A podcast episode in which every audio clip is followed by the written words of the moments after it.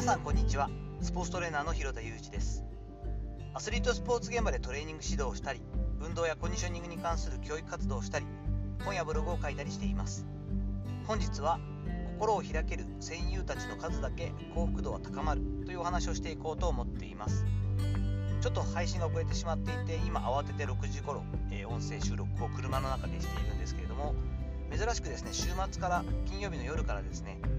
えー、東京で行っている賃貸業の相談を業者さんとする必要があるということでですね、数日間高知県に住んでいる母親が上京してくれています。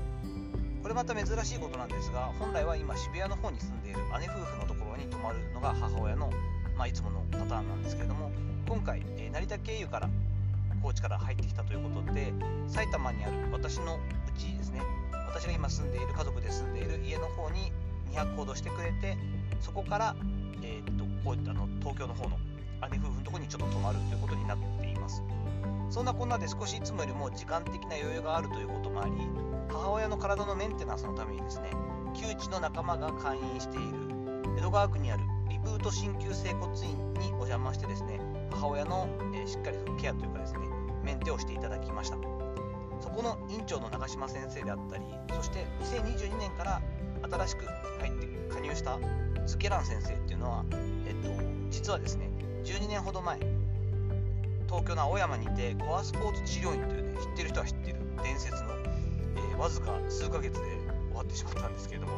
結構大々的ににせんじゅうねんしがつからですね、そういった、えっと、コアスポーツ治療院という名前で整骨院兼コンディショニングエリアの施設を作ったんですけれども、その際に数ヶ月間一緒に働いていた仲間です。わずか数ヶ月間ではあったんですが、立ち上げの初めましてのところからですね、もう本当に長いこと長いこと一緒にいる仲間であったんで、よく喧嘩も特に長島先生とは同い年なんでしたんですけれども、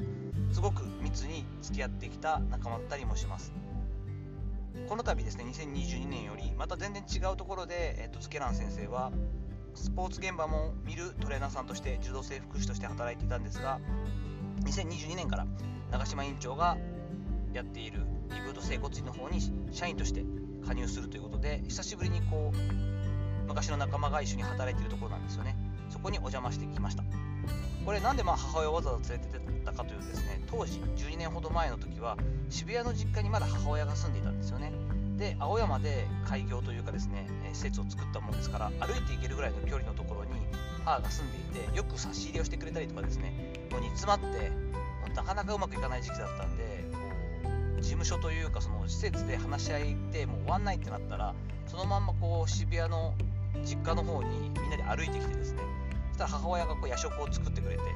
なぜか母親も席を立たずにこう真ん中で話を聞きながら、どうしたのかねなんて言いながら、なんでそんなに母親が関わるんだろうと思いながら、ワイワイとですね、みんなに盛り上がったりしていて、で結果的にズケラン先生は当時、うちの実家でやってるところのすぐ裏にですね、賃貸で本当にちょっとした部屋を持っていたんですけど、そこの居候というかですね、あの住人としてそこに住んでもらっていたりした時期もあったので、母親からするとすぐ裏にズケラン先生が住んでいて、当然長島先生も呼んでですね、息子も呼んで飯食わせてみたいなことをやってる時期がありまして、母親のことをズケラン先生も長島先生もよく知っているということがあり、じゅうねんぶり以上ですけれども、久しぶりに母親が来たので、まあ、母も会いたかろうということと、せっかくなんであのお二人に会わせたいなということで、リブート整骨院の方にも行ってきました。まあね、こうやって当時一緒に仕事をしていた仲間がまた、えー、同じところで働き始めているということ、そしてお互いにですね、私も含めて未だに交友があるということで、本来はですね、たまたま仕事が縁で知り合っただけのはずなんですよね。でもその後長島先生は、えー、とじゅうにねんまえのその一緒に仕事を始めた後にですね、沖縄の方に渡って、沖縄の、えー、専門学校で鍼灸の先生をしたりしていたと。でその時期にはですね、家族で私たち、えー、家族よにんがですね、沖縄旅行行った時にはぜひ案内してあげるよと、一緒にちょっとじゃあ泊まってけよということで、ね、当時の長島先生のお家に泊めてもらったりとかですね、本当に家族ぐるみのお付き合いになっていて、その後長島先生が結婚されたり、えっと、お子さんを設けた時にうちに遊びに来てもらったりということで、家族ぐるみの付き合いが今も続いています。こういったね、本心で付き合える仲間たちがいてくれること、これってのは仕事だけでなくて人生の幸福度が確実に上がりますよね。腹を割って話せて、変にこう裏を取る必要もないし、こういう仲間と一緒に仕事がしたいなと思える、仲間が多くはないですけれども確実にいること、こういったことは自分の才能とか技術とかとは関係なくというかだけじゃなくて、大きな大きな自分という商品の力にもなりますし、自信にもなっていくので、こういう仲間たちは本当にこれからも大事にしていきたいななんていうふうに思いながら、えー、久しぶりの対面をさせてですね、自分自身もハッピーになりながら帰ってきたりしました。さていかがだったでしょうか。本日はちょっと慌ただしいですけれども、心を開ける戦友たちの数だけ幸福度は高まるというタイトルでお話をさせていただきました。本日の話のご意見やご感想などあれば、レター機能を使ったりコメント欄にお願いいたします。いいねやフォロー引き続きお待ちしております。どうぞよろしくお願いいたします。本日も最後までお聞きいただきありがとうございました。この後も充実した時間をお過ごしください。